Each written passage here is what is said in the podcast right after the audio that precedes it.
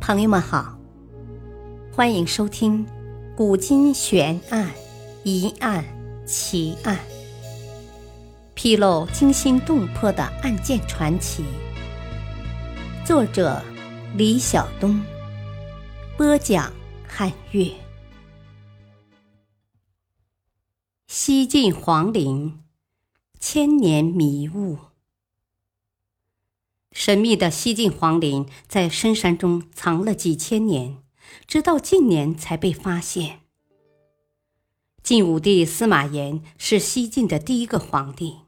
从公元二六五年司马炎登上皇位，到公元三一六年，西晋被匈奴所灭。司马氏集团在洛阳的统治只维持了五十一年。西晋皇陵包括五座墓葬。分别是宣帝高原陵、景帝俊平陵、文帝重阳陵、武帝俊阳陵、惠帝太阳陵。按照中国古代惯例，皇帝都非常注重陵墓的修建。一般情况下，皇帝修建陵墓的费用占当时国家财政收入的四分之一。费用如此之大。就是为了使皇陵气派壮观，显示皇家的威严。许多皇帝一登基就开始修陵，一直到他死去。如果在位三十年，就可能修建三十年。可以想见皇陵的规模。奇怪的是，西晋皇陵的具体位置一直不为人所知。别说巍巍如山的大冢。就连一个小土堆也未曾被发现，这是为什么呢？据人推测，由于当年司马懿借曹爽叶陵之机，成功夺取政权，所以他非常担心别人如法炮制，于是就定下了不封不树不谒陵的家规。没有陵墓，何谈拜谒？只要不封不树不叶林，就能保证司马氏的江山万年永存。这是司马懿的高明之处。而且不封不树还有两个好处：倡导简葬，赢得民心；陵墓位置隐蔽，免得盗墓者打扰。在河南偃师市枕头山与奥子山下相距不远，有两个村庄，一个名叫坟庄。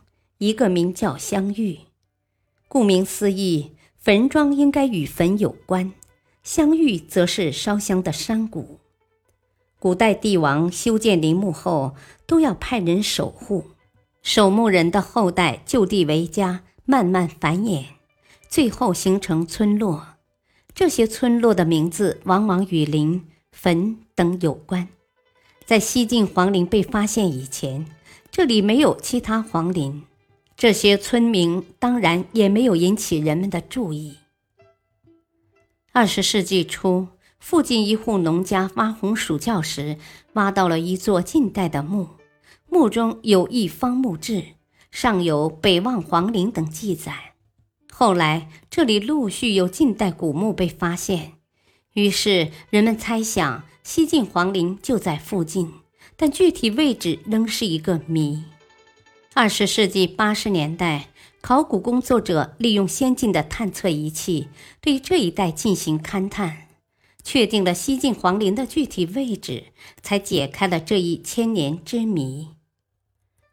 西晋皇陵分东西两区，东区在偃师市城关镇潘屯杜楼两村以北的枕头山下，西区在首阳山镇南蔡庄北的奥子山下。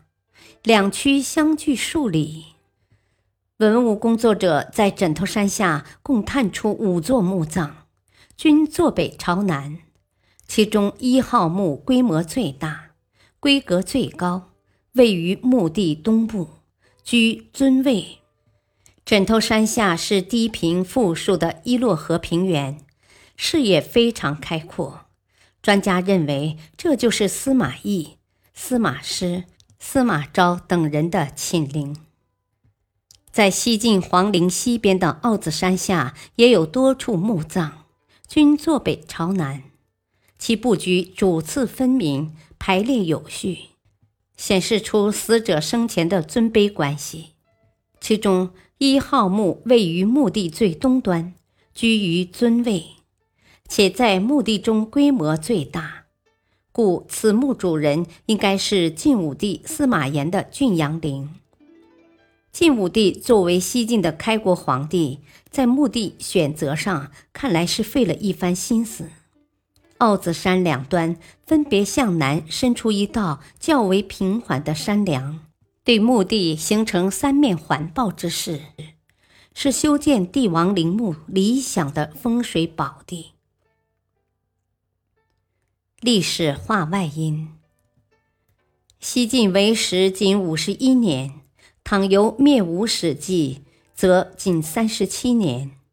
二六五年，晋王司马炎称帝，建立西晋。